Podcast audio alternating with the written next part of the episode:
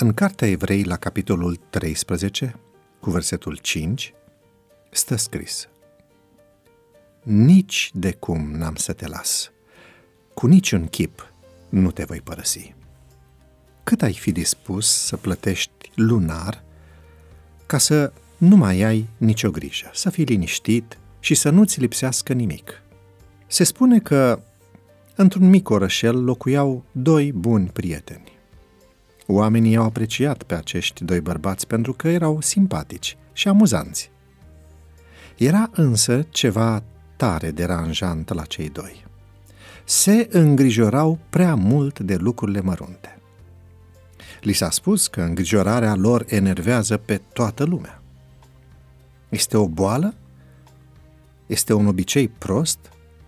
S-au întrebat și s-au tot întrebat în timp ce se întorceau de la piață. Când, deodată, au observat că pe un panou mare erau scrise următoarele cuvinte. Îngrijorarea înrăutățește lucrurile. Dacă încetezi să-ți mai faci griji, vei fi mai fericit. Dacă poți realiza ceva, nu-ți mai face griji pentru asta. Dacă nu poți, atunci nu are rost să-ți faci griji. Nici îngrijorarea nu va face să se întâmple. După ce au citit, au decis să angajeze pe cineva care să ia povara de griji care îi copleșea în schimbul unui salariu.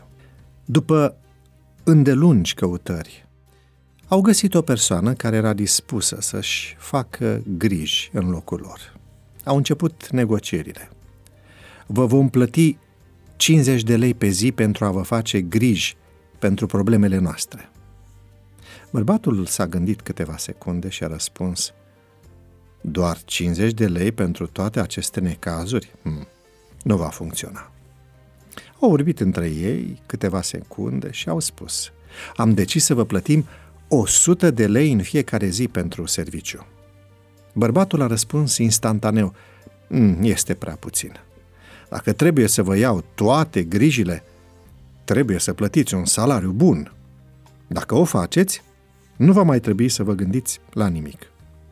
Cei doi prieteni au discutat și au venit cu o nouă propunere.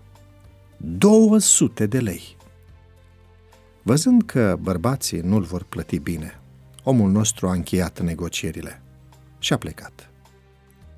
Iar cei doi au început din nou să se îngrijoreze. Mulțumiri veșnice lui Dumnezeu. Nu trebuie să caut pe cineva care să împoarte poverile. Nici nu trebuie să negociez ori să plătesc. Iată asigurarea. Citez. El va lua greutatea de pe umerii noștri osteniți. Ne va da o dihnă. El va purta și povara grijii și a întristării. Ne cheamă să punem asupra lui toate grijile noastre, căci El ne poartă în inima sa.